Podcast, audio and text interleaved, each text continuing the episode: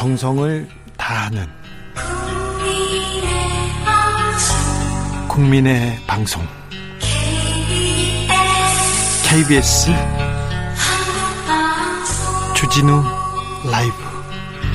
그냥 그렇다고요.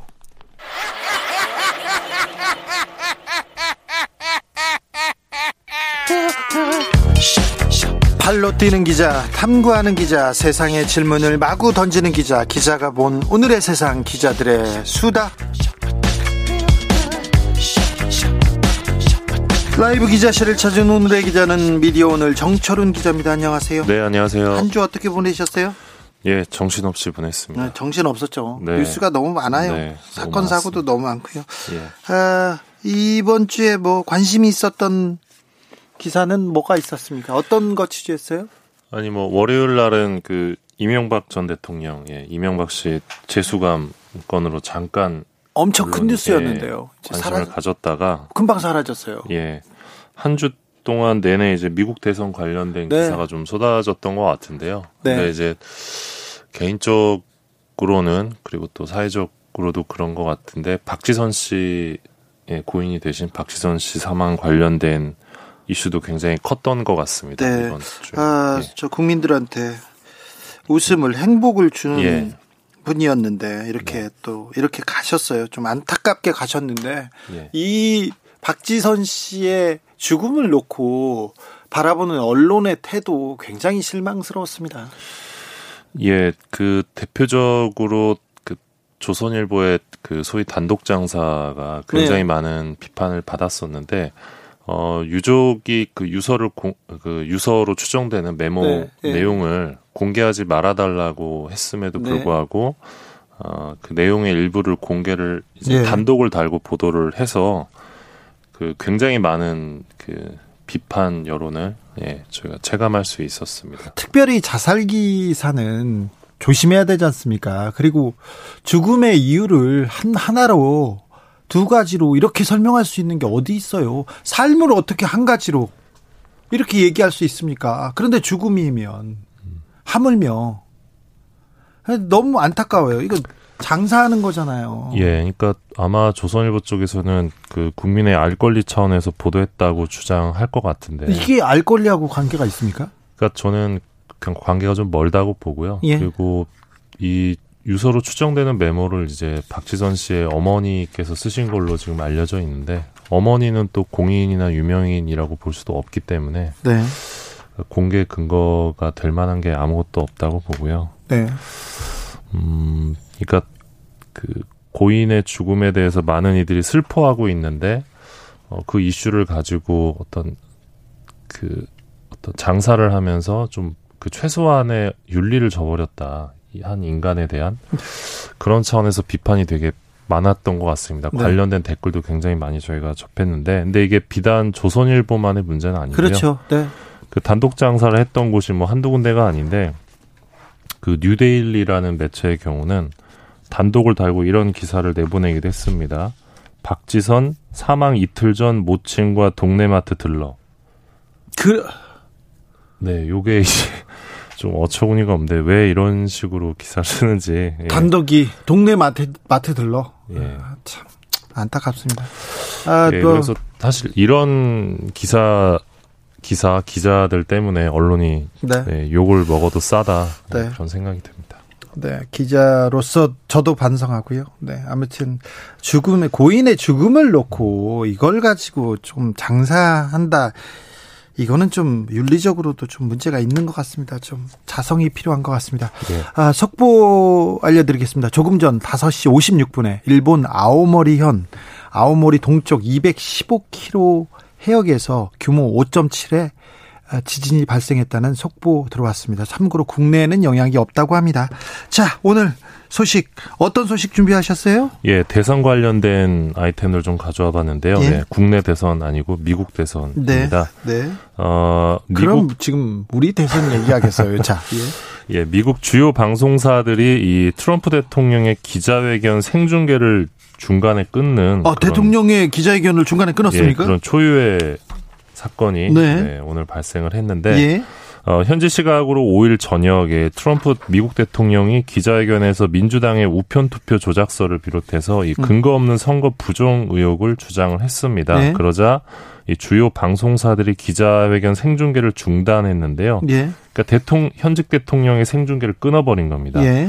이 뉴욕타임즈 보도에 따르면 ABC와 CBS, MBC 방송이 이날 이 선거의 공정성과 관련된 트럼프, 트럼프 대통령의 거짓 주장이 이어지자 어, 생중계를 시작한 지 몇 분 만에 이 중계를 끊어버리고 이 대통령의 허위 주장을 정정합니다. 네. MBC 앵커의 경우는 이 대통령이 여러 허위 주장을 했기 때문에 여기서 이 생중계를 끊어야 한다 이러면서 이제 백악관 중계를 중단시켰고요. 네. 어, MBC 기자는 이 트럼프가 이번 선거를 도난당하고 있다거나 합법적인 표만 계산하면 어, 자신이 쉽게 이긴다는 등 허위 주장을 하고 있지만 지금까지 어떤 증거도 나오지 않았다 이렇게 어, 말하기도 했습니다. 네.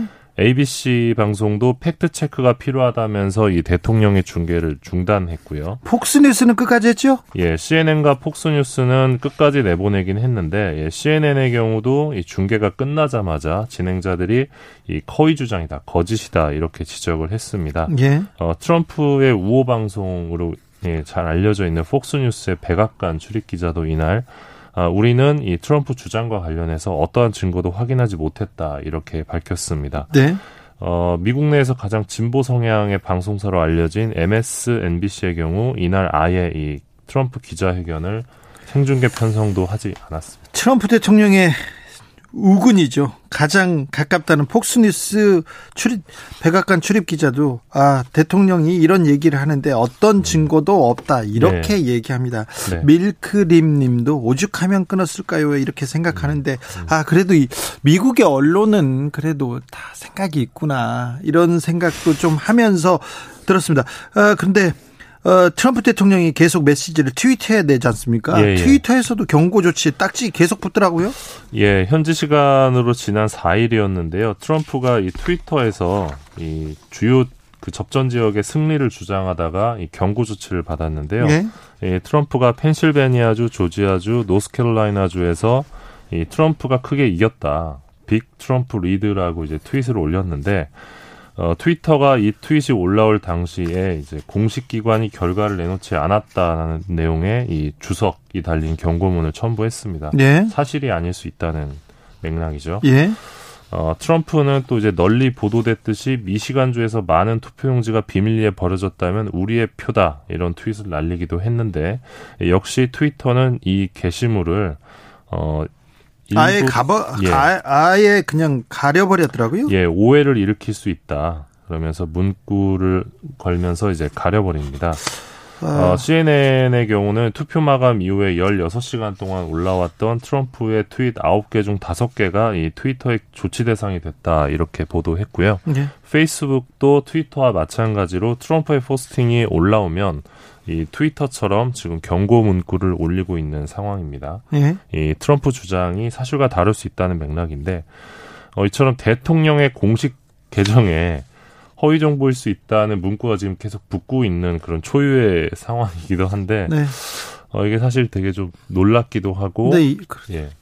한 시간 전에 네. 트럼프 트윗에 이런 얘기가 떴답니다. 트위터는 통제불능 이렇게 얘기했다는데 놀랍습니다. 그런데 예. 아 조금 우리 상황하고 비교해 봤을 때 이게 음.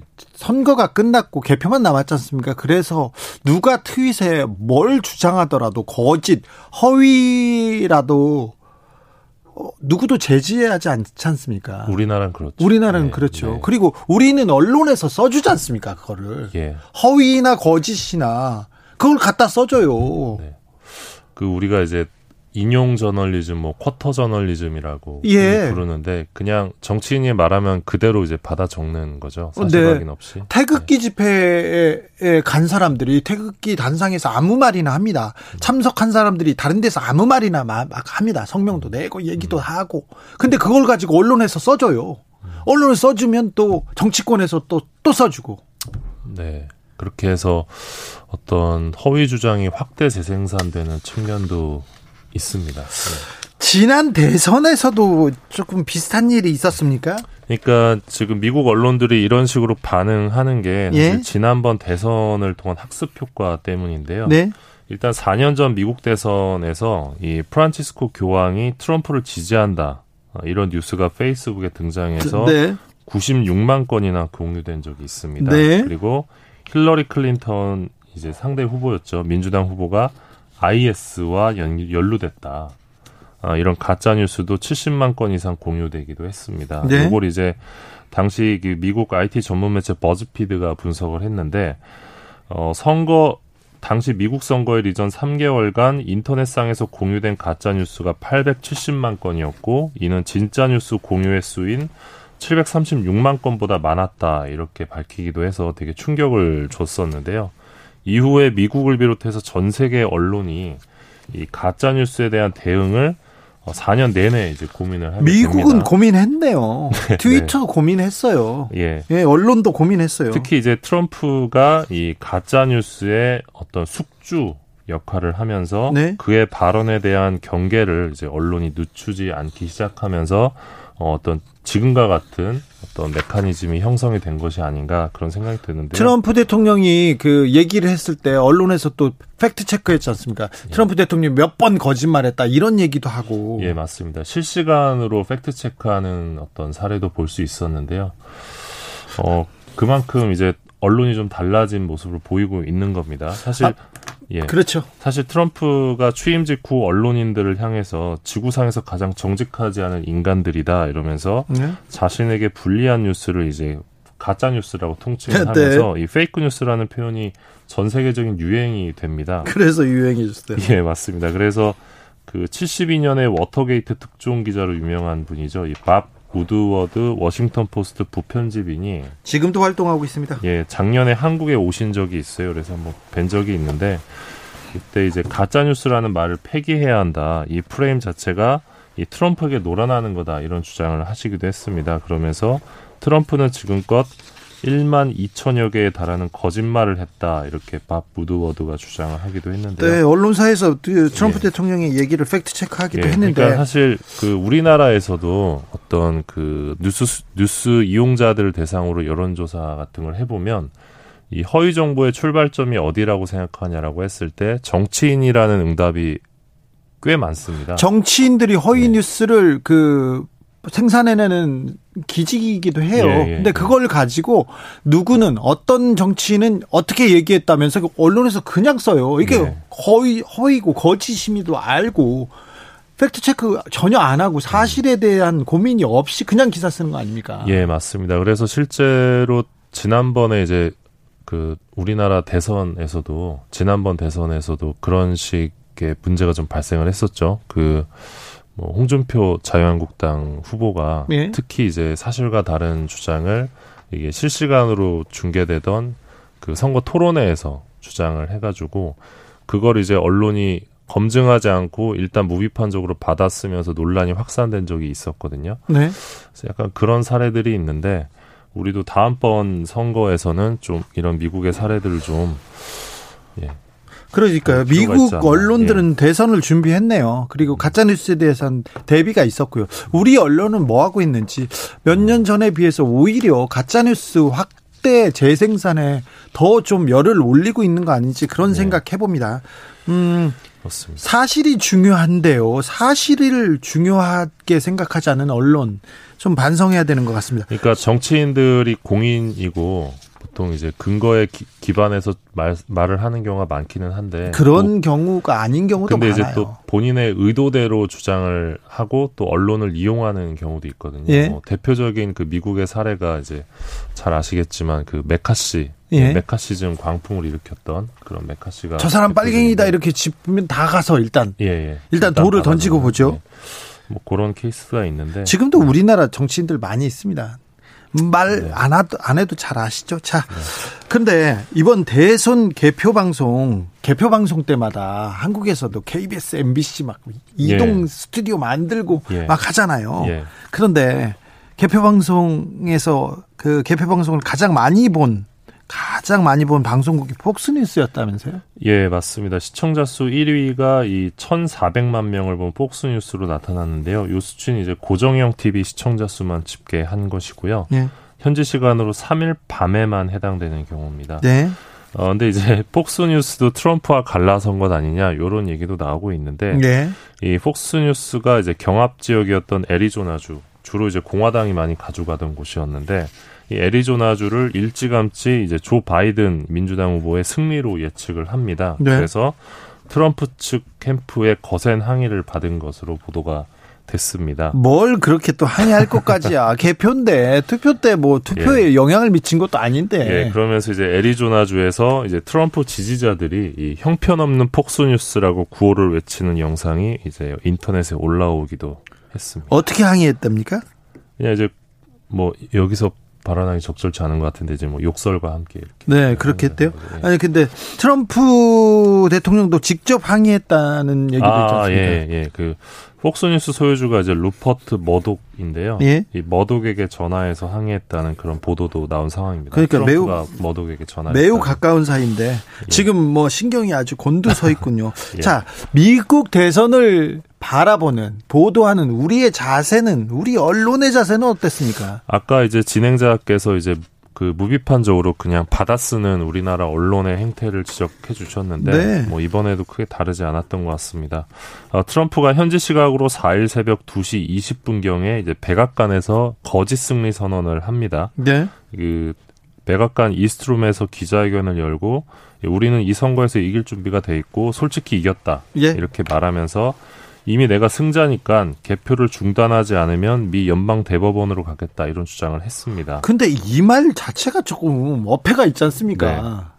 근데 이제 이 트럼프의 연설 직후 이때가 이제 한국 시간으로 오후 5시경이었는데 네? 이거를 그대로 이제 발언을 전달하는 속보와 기사가 쏟아집니다. 그래서 저기 트럼프 예. 대통령이 거의 재선에 성공한 것처럼 예 얘기했죠. 맞습니다. 그래서 저도 그때 기사를 봤었는데 예. 당시 기사를 접하면서 아마 적지 않은 분들이 어 트럼프가 이긴 건가 보다. 적지 않 그렇게 예. 생각했어요. 예. 예.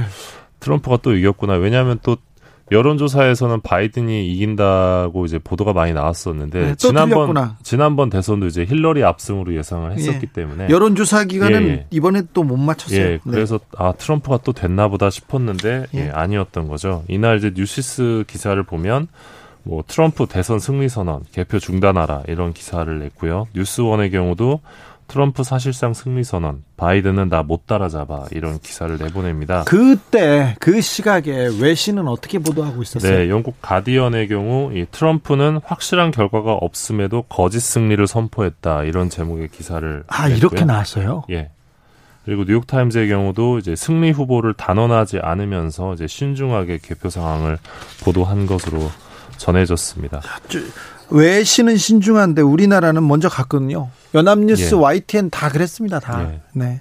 그러니까 요런 그 외신 보도에 있어서는 이런 행태들이 많은데 일단은 그냥 받아쓰고 보는 네. 행태. 심지어는 이제 받아쓰기도 잘 못해서 번역을 잘못하는 경우도 있습니다. 번역을 잘못하는 것도 있지만 오역 네. 일부러 자기네들의 네. 유리하게 네. 항상 이게 네. 우리 언론의 특징이었죠. 약간 그 국제뉴스 보도의 한계가 좀 있는데 이번에도 좀 그런 부분들이 드러나지 않았나 싶습니다. 알로에님이 언제부터 기사가 정확성보다 속도전 위주가 되었죠? 오래전부터 그랬습니다. 지금도 더 그렇고요. 이 상황이 이런 행태가 좀 고착화되고요. 더 나빠지고 있는 것 같아요. 어, 네. 저기 인터넷 시대에 빨리 기사를 내려고 빨리 기사를 내야 포털의 위에 자리를 잡거든요. 그리고 많은 사람이 보고 많은 사람이 욕을 해야 그래야 돈이 되거든요. 그런 게 있습니다. 그러니까 어떻게 보면 속보성보다 정확성이 더 중요해지는 시대인데 너무 속보에 치중하다가 사실 정작 사실을 놓치거나 속보이죠. 이제 너무 네. 이제 확증 단정적으로 보도하는 경우가 있는데 그렇게 해서 오보가 나는 경우에 해당 언론사에게 좀 지금보다는 더 엄중한 책임을 물어야 되지 않을까 싶습니다. 네, 언론이 그 이렇게 받아쓰고 나서 아니면 말고 이렇게 지나갑니다. 나는 누가 얘기해서 쓴 것 뿐일 거야. 이렇게 이렇게 네. 얘기하고요. 아, 무책임한 행태입니다. 1233님, 트럼프는 그렇게 대통령 재선하고 싶었으면 미국 국민들한테 마스크 잘 착용하도록 하고 코로나 대응 잘했으면 무난하게 대선 승리하지 않았을까요? 얘기하는데 네. 1233 우리 정치자는 잘 알고 있는데 트럼프는 몰랐네요. 네. 기자들의 수다 지금까지 미디어 오늘 정철훈 기자 함께했습니다. 감사합니다. 고맙습니다. 라디오 정보센터 다녀오겠습니다. 조진주 씨.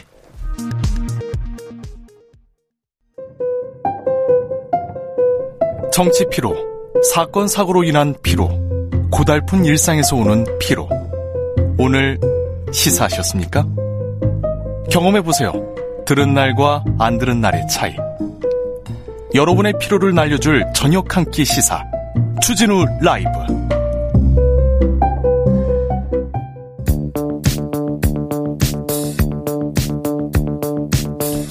대한민국 정치의 새로운 100년을 준비한다. 21세기형 국회 싱크탱크 정치연구소 영앤 영. 21대 국회에 보내는 비대면 정치 컨설팅 이번에 한 주 정치 뜨겁게 분석해 보겠습니다. 정치는 데이터다. 정치는 과학이다. 박시영 윈지코리아 컨설팅 대표 안녕하세요. 네, 반갑습니다. 박시영입니다. 아니다. 정치는 촉이다. 정치는 감이다. 최영일 시사평론가 어서 오세요. 안녕하십니까? 네. 어떻게 한 주 보내셨습니까? 아우. 좀 미국 대선 때문에 아, 네. 맞아. 방송가는 다 이 특보 네. 특집 분위기인데 네. 어 저는 그냥 트럼프 대통령의 이 괴력에 네. 그 지난 4년도 놀라웠지만 괴력이라면 하면 네. 아니 일단은 저는 완전히 그 격차 있는 패배할 줄 알았어요. 네.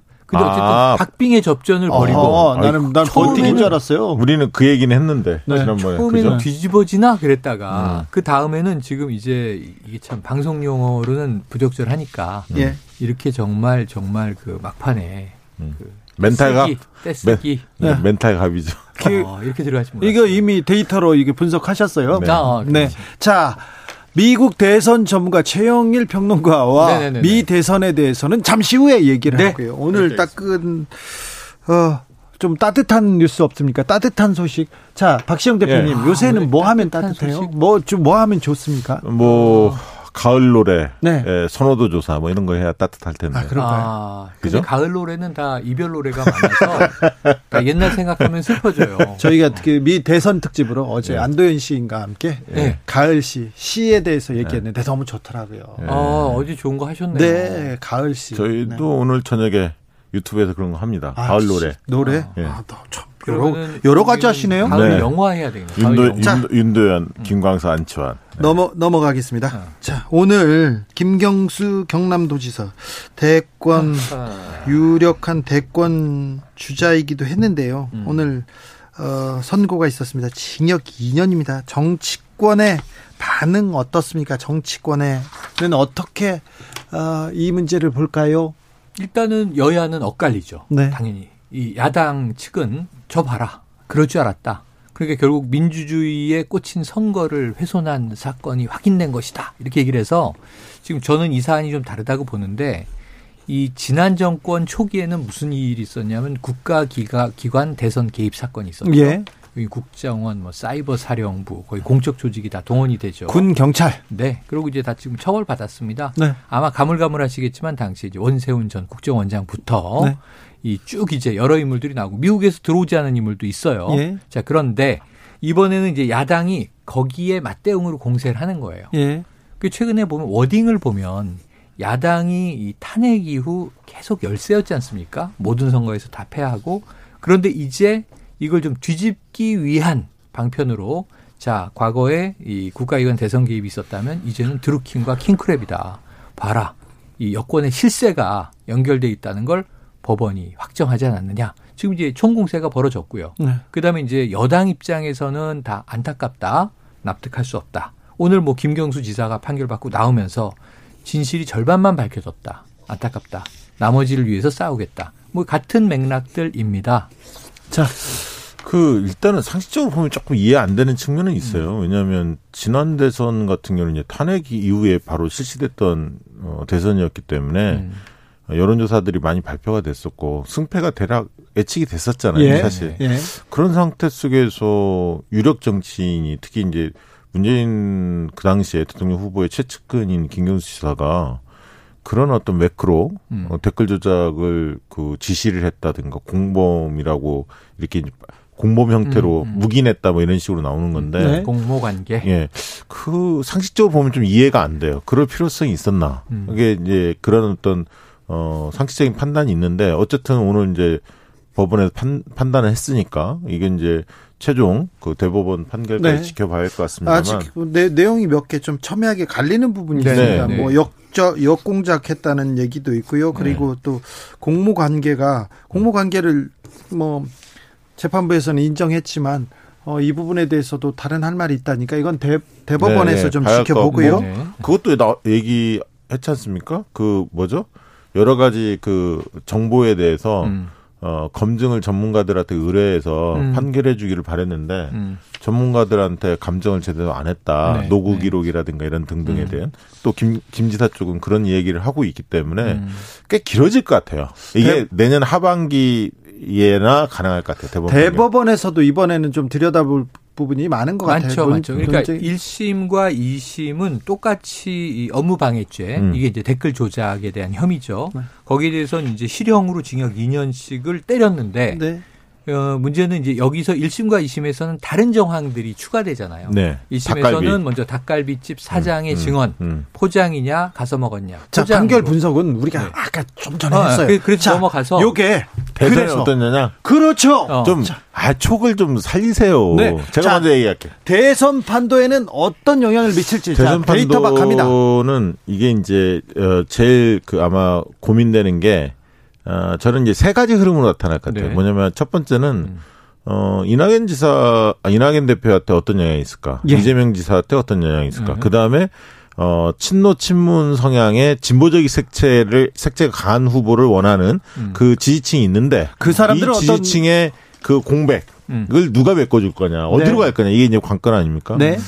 그래서 이제 그 층이 과연 어 지금 이제 출마 자체에 대해서 그 부정적으로 입장을 내고 있는 유시민 전 장관을 음. 과연 끌어올릴 거냐? 음, 음. 어 쉽게 얘기하면 음 너브코를 많이 보낼 것 같은데요. 네. 본인은 뭐 당연히 고사를 하고 있죠. 네. 그러나 만약에 여론조사 넣고 돌렸을 때또 어.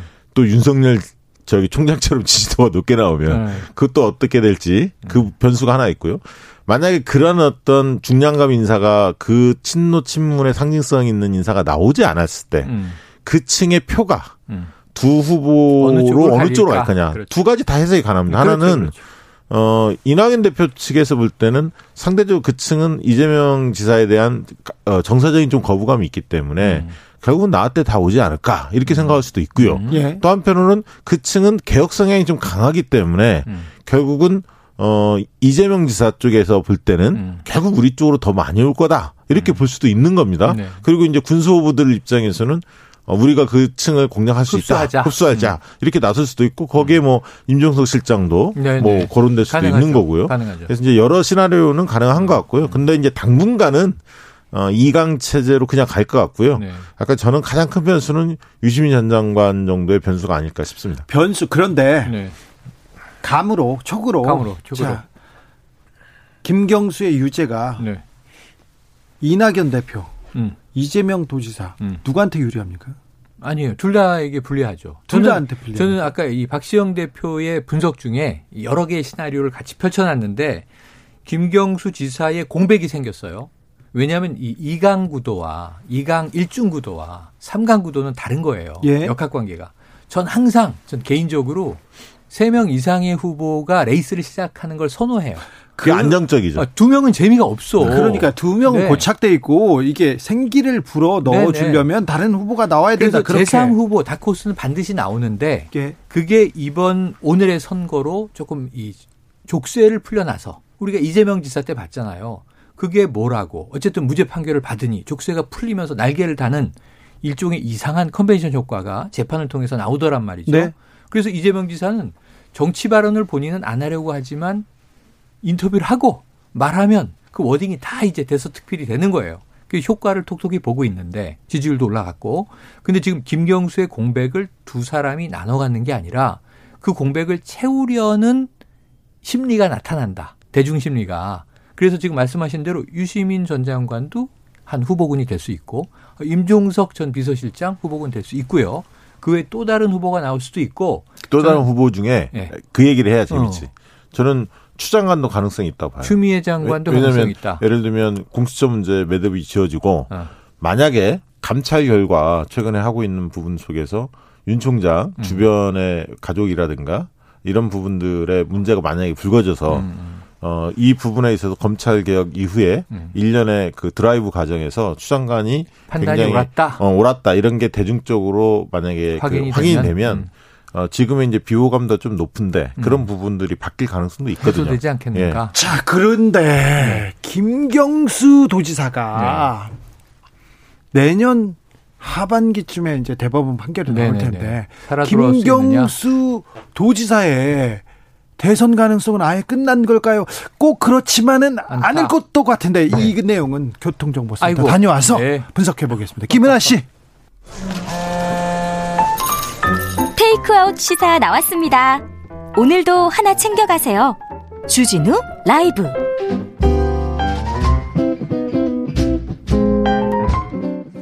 자, 그리고 대선에 네.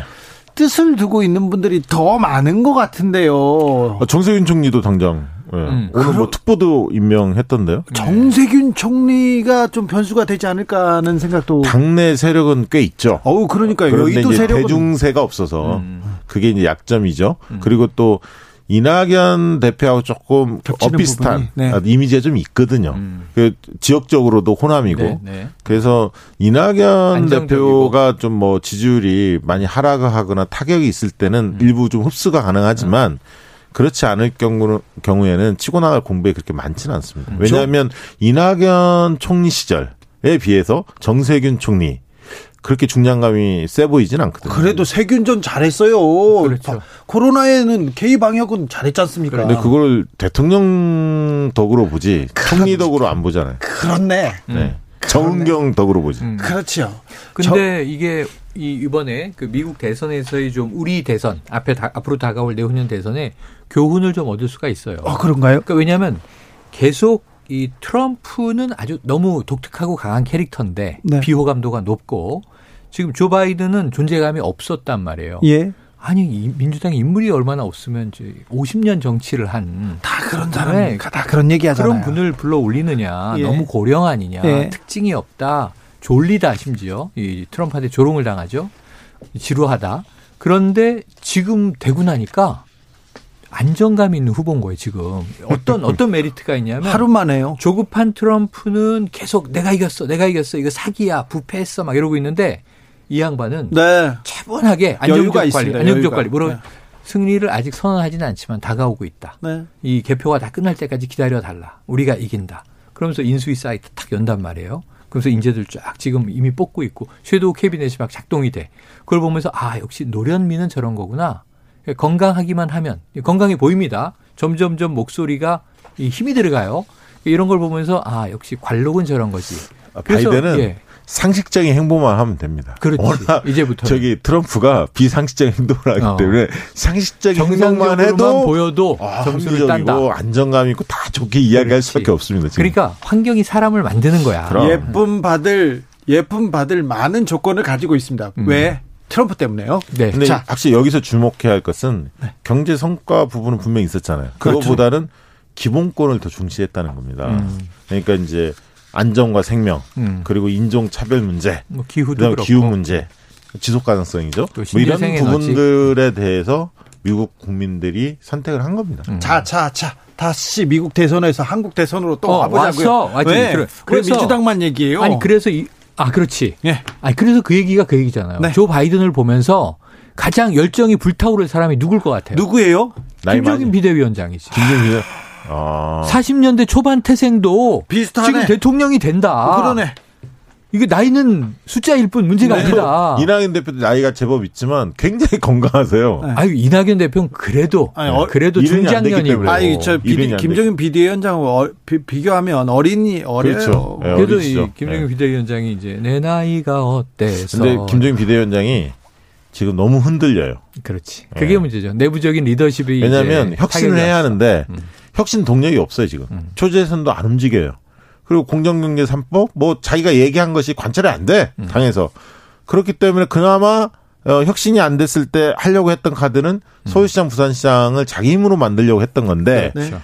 혁신이 실패하다 보니까 당 지지율이 정체죠. 그렇죠. 그러니까 막 흔들 어, 내부에서 음. 막 흔들기에 지금 나서고 있기 때문에 본인이 좀 어, 리더십이 안 쓰죠. 음. 거기에서 그러다 보니까 밖에 참신한 인사 만나도 그분들이 들어올 생각 안 해. 왜냐하면 김정인 비대위원장 힘이 있을 때 그렇죠. 어. 외부에서 데려와도 그분한테 공천권을 줄 수가 있는데 아, 책임- 분위기를 만들어서 어. 근데 줄수 책임- 있는 상황이 안 돼. 네, 책임 못 지잖아요. 책임 못 져. 음. 그리고 본선에서 된다는 보장도 없어. 예를 들면 국민의힘이 음. 서울시장 선거에서 꼭 이긴다는 보장은 없는 거 아닙니까? 이러다 보니까 어떻게 할 바를 몰라. 지금 김종인 아니, 비대위원장이. 그게 맞는데 그 흔들림이 맞는데 예를 들면 이제 김종인 비대위원장이 한번 빙의를 해보자고요. 지금 총체적 난국이야. 음. 근데 이제 리더인 내가 보기에는 아니 오합지졸처럼 어? 이 사령관을 따르지도 않고 말은 안 듣고 흔들기나 하고 그 모이라 그러면 이제 안 모이고 그러면서 다 내 책임으로 아이고 저 윗분 책임이에요. 화가 나지. 화가 나는데 흔들리는 게 사실인데 그럼 어떻게 할 것인가 이제 의사결정을 해야 되잖아요. 그러면 그냥 있는 사람 중에 무난한 사람들 지금 서울시장 후보 또 그 이름이 나오는 거죠. 오세훈 전 서울시장이냐 나경원 전 의원이냐 뭐 이 이 이름들이 합해면 오르는데 그 중에 하나 대충 골라서 올리느냐 그럴 수 없잖아요. 그럼 내공이 아니잖아. 그러니까 혁신적인 인물을 지금이라도 데리고 와서 나의 아바타를 만들어야 되고 대선에는 그내 힘으로 아 그래 내가 대선에 갈, 가려고 하니 너무나 저항 세력이 크다. 그러면 다시 king이 안 되면 뭐가 돼야 돼? 킹메이커가 킹메이커. 돼야 돼. 그럼 내 아바타를 이제 세워야 되는 거죠. 근데 지금 그 궁리를 하고 있을 거라는 이- 거죠. 있는데 네. 거기 꺾였어요. 음. 그 국면이 이미 그 국면이 꺾였고 무너졌다? 무너졌고 저는 무너졌다 보고 음. 그래서 결국 타협으로 가고 있어요. 그 타협의 에, 징표가 어떻게 나타나느냐 안철수 대표에 대한 메시지가 달라졌어요. 러브콜이 음. 그 구체적으로 보이고요. 그리고 내부 잠룡들에 대한 태도도 좀 달라졌고 음. 얼마 전에 서울시장 후보군으로 거론될 만한 중진들과 막걸리 회동하지 네, 않았습니까? 그랬죠. 거기서 내부 쓴소리 많이 들었잖아. 그렇죠. 왜 내부 인사들 다 죽이느냐. 음. 거기에 대해서 약간 변명을 했지만 음. 어쨌든 그런 부분을 수용할 수밖에 없는 처지로 몰렸어요. 음. 근데 그거를 타개할 수 있는 힘이 있느냐? 김정인 비대위원장이 저는 없다고 봅니다. 없다. 근데 초선 의원들, 재선 의원들이 좀 비겁한 건 뭐냐면 그러면 어 외부에서 김종인 끌어내기 뭐 홍주표가 때리고 누가 때리고 음, 계속 하- 장재원 때리고 막 하는데 뭉쳐줘야 되는데 뭉쳐주지를 않아요. 맞아요. 힘을 실어주지가 않습니다. 김종인 비대위. 음, 눈치만 그러면서도. 김종인 비대위원장이 또 사퇴하는 것은 두려워해요. 그렇지. 이도저도 아닌 음. 어려운 상황에 처해 있다. 이도저도 아- 아닌 어려운 상황은 계속되고 있습니다. 자, 그런데 음. 국민의힘에서 시민 후보라는 얘기를 하기 시작했어요. 네네네. 요거 어찌 봐야 됩니까? 그리고 시민 후보에는 어떤 사람들이 그 얘기는 그겁니다. 그러니까 국민의힘 후보만으로는 못 이긴다. 네. 오디션 방식으로 예, 오세훈 전 시장 정도가 좀 이제 지지도가 나오는데 막상 오세훈 전 시장을 공천을 주자니 음. 지난번 했는데 네. 그리고 본인으로 인해서 박원순 시장이 등장했던 건데 네. 무상급식 네. 때문에 이제 그런 어떤 트라우마도 있고 어, 고민이 좀 되겠죠. 음. 그러다 보니까 밖에 있는 안철수, 뭐 예를 들면 금태섭 등등등등 여러 사람들이 국민의힘으로 들어오지 않은 다른 정당이나 무소속에 있는 분들하고 합친 합쳐서 가자. 음. 과거 박원순, 박영선 2020 2011년이죠. 네. 11년 모델을 살려가겠다. 음. 어, 그런 어떤 구상을 하고 있는 것으로 보여집니다. 음, 그러니까 이제 새로운 피를 수혈을 진작했어야 되는데 정체돼 있다가 일단 발등에 불이 떨어지니까 지금이라도 이게 뭐 미스터 트롯 방식이든 미스트롯 방식이든 국민 오디션을 해서 그리고 이 사실 국민들에게 우리가 보통 50대 50이잖아요. 당, 당심 절반, 민심 절반. 근데 이번에는 민심으로 거의 쏠려서 선택 받은 자에게 공천을 하겠다. 이 흐름인 건데 그 방식은 이 방식을 누가 얘기했는지 아세요? 김무성 대표가 네? 옛날 옛날 김무성? 김무성 대표가 얘기했어요. 그거 성공할 것 같으세요? 100% 국민 공천을 미스터 트롯 방식이 성공할 것 같으세요? 안 할 것 같아요. 저는 완전히 실패할 것 같고 어. 조기에 착수도 못 할 것 같아요. 음. 왜냐하면 지금은 안철수의 입을 주목하고 있습니다. 음. 국민의힘 내부에서도. 음. 안철수 대표가 거의 8, 90%는 서울시장 쪽으로 마음을 굳힌 것 같아요. 음. 왜냐하면 윤석열 변수 때문에 음. 어 대선 가, 가려고 하다가 서울시장으로 유턴하는 느낌이 들어요. 음. 지금은 찬밥 더운 밥 가릴 처지가 안 됩니다. 안철수 대표 입장에서는 어, 서울시장 먹을 수 있다 음. 하면 좀 어, 모양새 구겨도 그걸 받을 수밖에 없는 상황인데 음. 그러면 미스터 트롯 방식의 이 경선은 시간이 늦춰질 수밖에 없어요. 음. 늦게 들어갈 수밖에 없고 안철수 대표는 국민의힘으로 안 들어오죠. 음. 그럼 여기서 하는 사람들이 주목도가 별로 안 높아질 거예요. 음. 그리고 안철수 대표한테 원심력이 더 커질 거고 국민의힘 입장에서는 지지율은 거기가 더 높게 나올 거고 국민의힘 후보 네, 후보보다도 네. 음. 그러면서 나중에 단일화의 트랙으로 들어간다면 네. 결국은 안철수 대표의 야권에서 단일 후보 될 가능성이 높아, 요것도 높다고 봅니다. 방법인데 네. 이것도 방법인데 저는 약간 이제 여기에 대한 반론은 뭐가 있냐면 저 윤석열 변수가 너무 커서 이 잠재적 대권 주자들이 이제 계산이 복잡해졌다. 요거는 지금 현재를 끊어서 보면 맞아요. 그런데 이 제가 몇번그 얘기를 드린 적이 있는데 윤석열 카드가 현직 검찰총장이 늦으면 내년 7월 임기를 마치고 나오죠. 검찰을. 네. 혹은 그 전에 나올 가능성도 있죠. 연말 연초. 그 어느 시점이든 정치에 몸을 담아 그 순간부터 대권 주자는 신기루가 된다니까요. 아니 그건 맞는데 네. 그러면 그 그것을 버틸 수 있는 흔히 말하는 맷, 맷집도 있고 음. 이게 있어야 돼요. 근데 어, 오세훈 전 시장은 느낌상 음. 그분도 이제 서울시장으로 도전할 수도 있고 대권 갈 수도 있는데 음. 그러니까 어, 그런 분은 대권으로 직행할 가능성이 좀 더 높아 보이는데 음.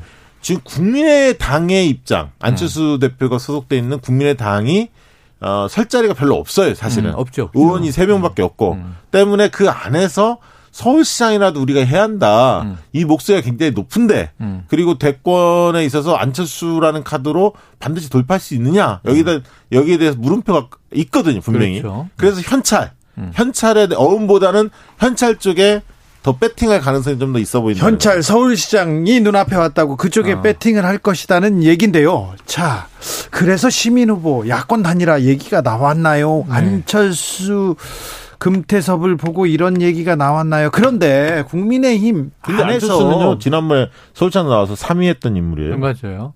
알았어요. 나왔어요. 네, 나왔, 나왔어요. 나왔습니다. 대선도 결국. 나오고 나왔지. 김문수 지방선거 후보보다도 때. 밀렸죠. 네.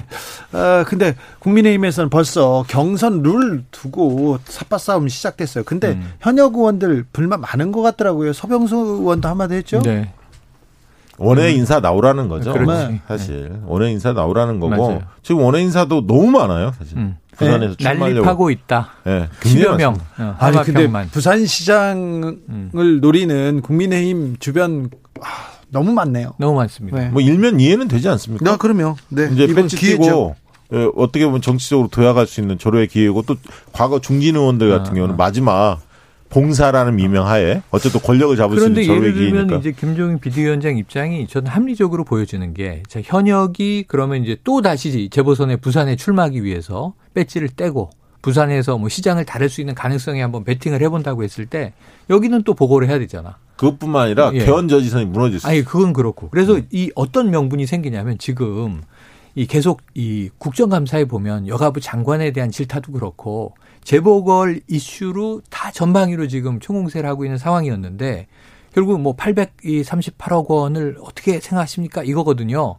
그러면은 이 공당이 책임져야 되는 거 아니냐. 또 이제 당헌은 왜 바꾸느냐. 이 비판이 시리즈로 가고 있는데 그럼 결국은 이 재보선을 뛰기 위해서 자신들이 재보선을 만드는 악순환 이 문제에 대해서는 계속 역비판이 들어올 거거든요. 그래서 저는 벌써 예. 그 비판도 있지만 벌써 이제 대중의 관심은 누가 나오지? 그렇죠. 누가, 누가 시장감이 인물로 옮겨갔습니다. 자, 이물로 옮겨가 옮겨갔습니다. 네. 그런데 지난주에 이제 박시영 대표가 그 회사에서 좀 음. 의미 있는 아, 조사가 맞아요, 나왔는데 맞아요, 수치를 맞아요. 말하지 마세요. 그렇지. 그런데 가만히 있는 어 목소리는 추미애 장관이 가장 큰데 가만히 있는 박영선 장관이 음. 서울시장에서 그 민주당 후보로 후보 선호도에서는 네. 가장 앞서. 달리고 네, 있더라고요. 그리고 박주민, 네. 그다음에 누구죠? 추미애 임종석. 임종석인데. 음. 근데 어 박영선 장관의 선호도가 굉장히. 높- 민주당 지지층에서도 1등을 했습니다. 아 그래요? 그렇습니다. 왜 그렇죠? 어, 추 장관은요? 박영선 장관은 음. 두 번의 서울시장 준비한 경력이 있어요. 맞아요. 2011년 재보궐 때 어, 박영선 바- 당시 박영선 의원이 후보로 나왔다가 민주당 후보였죠. 민주당 후보였죠. 시민 후보였던 박원순 음. 하고 단일화하면서 졌죠. 네. 그렇죠. 그리고 지난번 선거에서도 어 준비했습니다. 근데 내부 경선에 졌죠. 음. 그래서 두 번 나온 경력이 있어서 그래도 서울시에 대한 어떤 정책 비전 이런 부분에 대해서 나름대로 준비돼 있다 이런 평가 좀 있는 게 사실이고요. 두 번째 이제 똑똑하다. 좀 삼성 문제나 이런 문제에 음. 대해서도 올곧다 이런 이미지가 있습니다. 반면에 당내에서 과거에 좀 비주류 음. 쪽에 늘 속해 있기 때문에 어 약간 이제 뭐랄까 주류층이 볼 때는 좀 편치하는 느낌이 있었는데 당내 핵심 지지자의 응원을 받지는. 못했잖아요. 근데 이제 어쨌든 장관이 되면서 어 그런 부분들에 대해서 좀 많이 털기도 했고요. 음. 어 그러면서 꽤 어, 지지층이 이, 많다. 특히 또 여성 후보기 때문에 또 덕을 보는 측면도 그렇죠. 있고요. 예. 그래서 여성 후보에서 덕을 보고 또이 언론인 출신이기 때문에 이 지명도 인지도는 이미 쌓아왔고 쌓여 있고 음. 그다음에 또 여기서 강점이 법사위원장을 지내서 이 자신이 국회 안에서도 중진 의원으로서의 자리를 굳혔고 청문회 때좀 잘했죠. 음. 그 다음에 이번에는 중소벤처기업부 장관이니까 어 경제도 좀 아는가 어, 보네. 과거에 예. 경제에 대해서 좀 안다는 느낌이 있었어요. 그렇죠. 과거 기자 음. 생활할 때도 그리고 그리고 이번에 특이했던 건 뭐냐면 데이터를 보니까 연령별로 지지율이 거의 엇비슷해. 어, 고르게 나와. 고르게 나왔어요. 예. 근데 박주민 의원의 경우는 40대, 30대, 20대는 압도적이고. 굉장히 높고 어. 5, 60대는 좀 낮고, 낮고. 상대적으로 음. 그 편차 꽤 있었습니다. 음, 아니 그렇죠. 그런데 신기하게 박영선 장관은 저는 지금 정치고 뭐고 저는 일 열심히 해요 하고 일하고 다니고 있어요. 음, 저는 나올 거라 봅니다. 예, 예. 아, 마음은 있죠. 음, 왜냐하면 있겠죠. 연말에 개각이 있기 때문에 12월 한 중하순 음. 어, 예상 국회 끝나면 보통 개각하지 않습니까? 그렇죠. 네. 아마 포함되지 않을까 싶습니다. 저기 추 장관은요? 그건 제가 모르죠. 네? 제가, 하지만 제가 그걸 어떻게 합니까? 저는 저는 그것은 자 감으로 이들을 감으로 음. 추 장관의 마음은 굴뚝이에요. 예. 빙의를 합니다. 네, 네, 굴뚝인데 지금 문제는 성과를 내야 나갈 수가 있어. 성과가 안 나면 그래서 지금 사실은 상당히 검찰총장과 법무부 장관의 힘 대결이 강해요. 어, 저 어제도 또 한번 탁그 부딪혔어. 뭐 발언마다 이 저 지금 굉장히 강해지고 있고 이제 특활비 문제까지 거론이 되고 자 그럼 이거 어떻게 되는 거냐? 어쨌든 여당 의원들은 이 추 장관에게 힘을 싣고 야당 의원들은 지금 야당 의원들의 미묘한 기류는 윤석열 검찰총장을 이렇게 굉장히 성원하고 응원을 하다가 아, 아니죠. 이제는 견제가 아, 시작돼요. 여당 여당 내부는 음. 추 장관에 대해서 나와야 한다는 의- 의원들도 있지만 음. 어, 지금은 타이밍이 아니다라고 생각하는 의원도 꽤 많습니다. 왜냐하면. 아까 공수처 문제 11월 달에 매듭을 네, 재야죠. 네. 그 다음에 남아 있는 거는 감찰을 좀 지시하지 않았습니까? 그렇죠. 총장의 어. 윤 총장에 대해서 그렇죠. 이 부분에 대해서 어느 정도 또 어, 구체적인 확인도 나와야지. 되고 구체적인 사실들이 좀 결과가 나와야 나와야지. 결과가 나와야죠 합니다. 그렇죠. 근데 야당 의원들도 추미애 장관을 원해요. 또 그런 측면도 있어요. 어, 그렇지. 네. 아, 윤 총장한테 힘을 싣고 싶, 시, 싣고 어. 힘을 실어주고 싶은데 사실은 추 장관하고 이 맞서고 있기 때문에 야당 입장에 추 장관이 좀 빠져주면 음. 윤 총장이 더 힘이 좀 세질 수가 있기 때문에 음. 어, 그런 측면에서 어떻든 살아있는 권력 현 정권과 음. 맞서는 이미지가 있어서 야당으로서 추 장관이 빠져주는 게 도, 도움이 되죠. 자, 미 대선 결과는 언제쯤 나옵니까? 어, 지금 빠르면 내일, 늦으면 모레. 아, 그럼 예, 예. 지금 왜 그러냐면 개표가 끝나면 네. 물론 이제 대선 결과라는 게 이 좀 정의를 할 필요가 있어요. 하나는 그러면 패자가 언제 승복하느냐, 승자가 그럼 확정적으로 인정받느냐가 이게 완료일 수도 있지만 우선 제일 중요한 건 270명의 선거인단을 누가 먼저 확보하느냐. 1차 게임 끝. 이게 지금 너무 늦어지고 있는데 개표가 하도 오래 가니까 근데 이게 내일 정도에는 네바다의 6명을 누가 가져가는지. 네. 그 펜실베니아도 끝나는 거 아니에요? 펜실베니아, 조지아 네. 여기가 끝나면서 애리조나도 완전히 끝나고 그러면서 결론이 날 것 같고요. 그러면은 불복하겠지만 현직 대통령이 이것은 제가 보기에는 조금 이제 나라 망치는 싸움이 될 것 같고 욕 먹고 끝날 것 같습니다. 아. 제일 걱정이 되는 건 그런 거 아니에요? 방금 전에 조지아주도 바이든이 가져갔다는 아. 속보가 어, 들어왔습니다. 그러면은 사실상 게임은 끝난 거예요. 사실상 게임은 끝났는데 어. 또 트럼프 대통령이 언제 난 언제까지 제일 버티느냐. 걱정되는 건 음. 우편 투표에서 음. 뭔가 이제 문제점 있는 걸 절차, 잡아냈을 때 그렇지. 아, 절차. 만약에 만약에 대리 과정. 뭐, 뭐 돈으로 매수를 했다든가 뭐, 만 여러 문제가 있을 수 있지 않습니까? 뭐 이중 투표를 예. 했다든가. 뭐가 잡아내면 음. 트럼프 지지자들이 가만히 있겠습니까? 그 혼란으로 가는 거 아니에요? 진짜 절차 과정. 사소한 거라도 그렇죠. 이게 지금은 기 저 라이터만 땡기면 불타오를 정도로 유증기가 꽉 차 있는 분위기예요. 예, 알겠습니다. 조지아는 확정은 아니고요. 초접전 중에 바이든이 역전했답니다. 어. 역전했다고 아, 정정합니다. 가는 죄송합니다. 지금. 자, 그런데 미국 여론조사 기관들 아하. 그리고 미국 언론은 왜 이렇게 데이터도 떨어지고 왜 이렇게 감도 떨어집니까? 아하. 왜 이렇게 못 맞춥니까? 그러니까 여론조사를 없애야 돼. 이 트럼프 없어- 주장입니다. 없애야 한다고? 아, 트럼프가 이렇게 주장했다고. 어, 그, 아, 어, 어, 또 왜 그래요? 왜 이렇게 못 그러니까 맞춰요? 실질적으로 우리도 이제 shy 보수 얘기를 많이 했는데 네. shy 트럼프가 분명히 존재해요. 네, 많아요. 많았어요. 왜냐하면. 떳떳하게 주장을 못해. 어. 그래서 트라 트라팔가 그룹이 지난 4년 전에 맞췄거든요. 맞아요. 그 그룹에서 여론조사 어떻게 하냐면 어. 당신의 이웃에서는 누구를 지지하십니까? 아, 내가 아니라. 내가 아니라 어. 옆에 이웃. 그래서 간접적으로 확인하는 어, 거예요. 이웃을 그러니까 고발하게 만드네요. 트럼프가 네. 여러 사람 속으로 복- 숨는 어? 그 정서를 음. 어, 끄집어내기 캐치해, 위한. 캐치해내기 위한 여러 가지 방법이 지금 음. 고안되고 있는데 당신을 누구를 지지하십니까? 이렇게 물으면 숨는다는 거예요. 이거는 주진우 기자의 전매 특허 아닙니까? 네. 그리고 부끄러워요는 부끄러워요. 그리고 사실은 저는 위협 속어도 많이 통했다 봐요. 음. 그러니까 뭐냐면 나 승복 안 할래. 음. 계속 이런 얘기하니까 혼란이 부채질 될 거 아닙니까? 음. 거기에 대한 걱정이 많잖아요. 많죠. 라틴계 이런 사람들이 돌아서죠. 음. 사실 불안하니까. 음. 그래서 그런 것은 분명히 통했는데 음. 깔딱 고개를 못 넘은 이유는 음. 이 코로나 19에 대한 대처를 네. 너무 잘못했어요. 못했죠. 너무 못했어요. 너무 못했죠.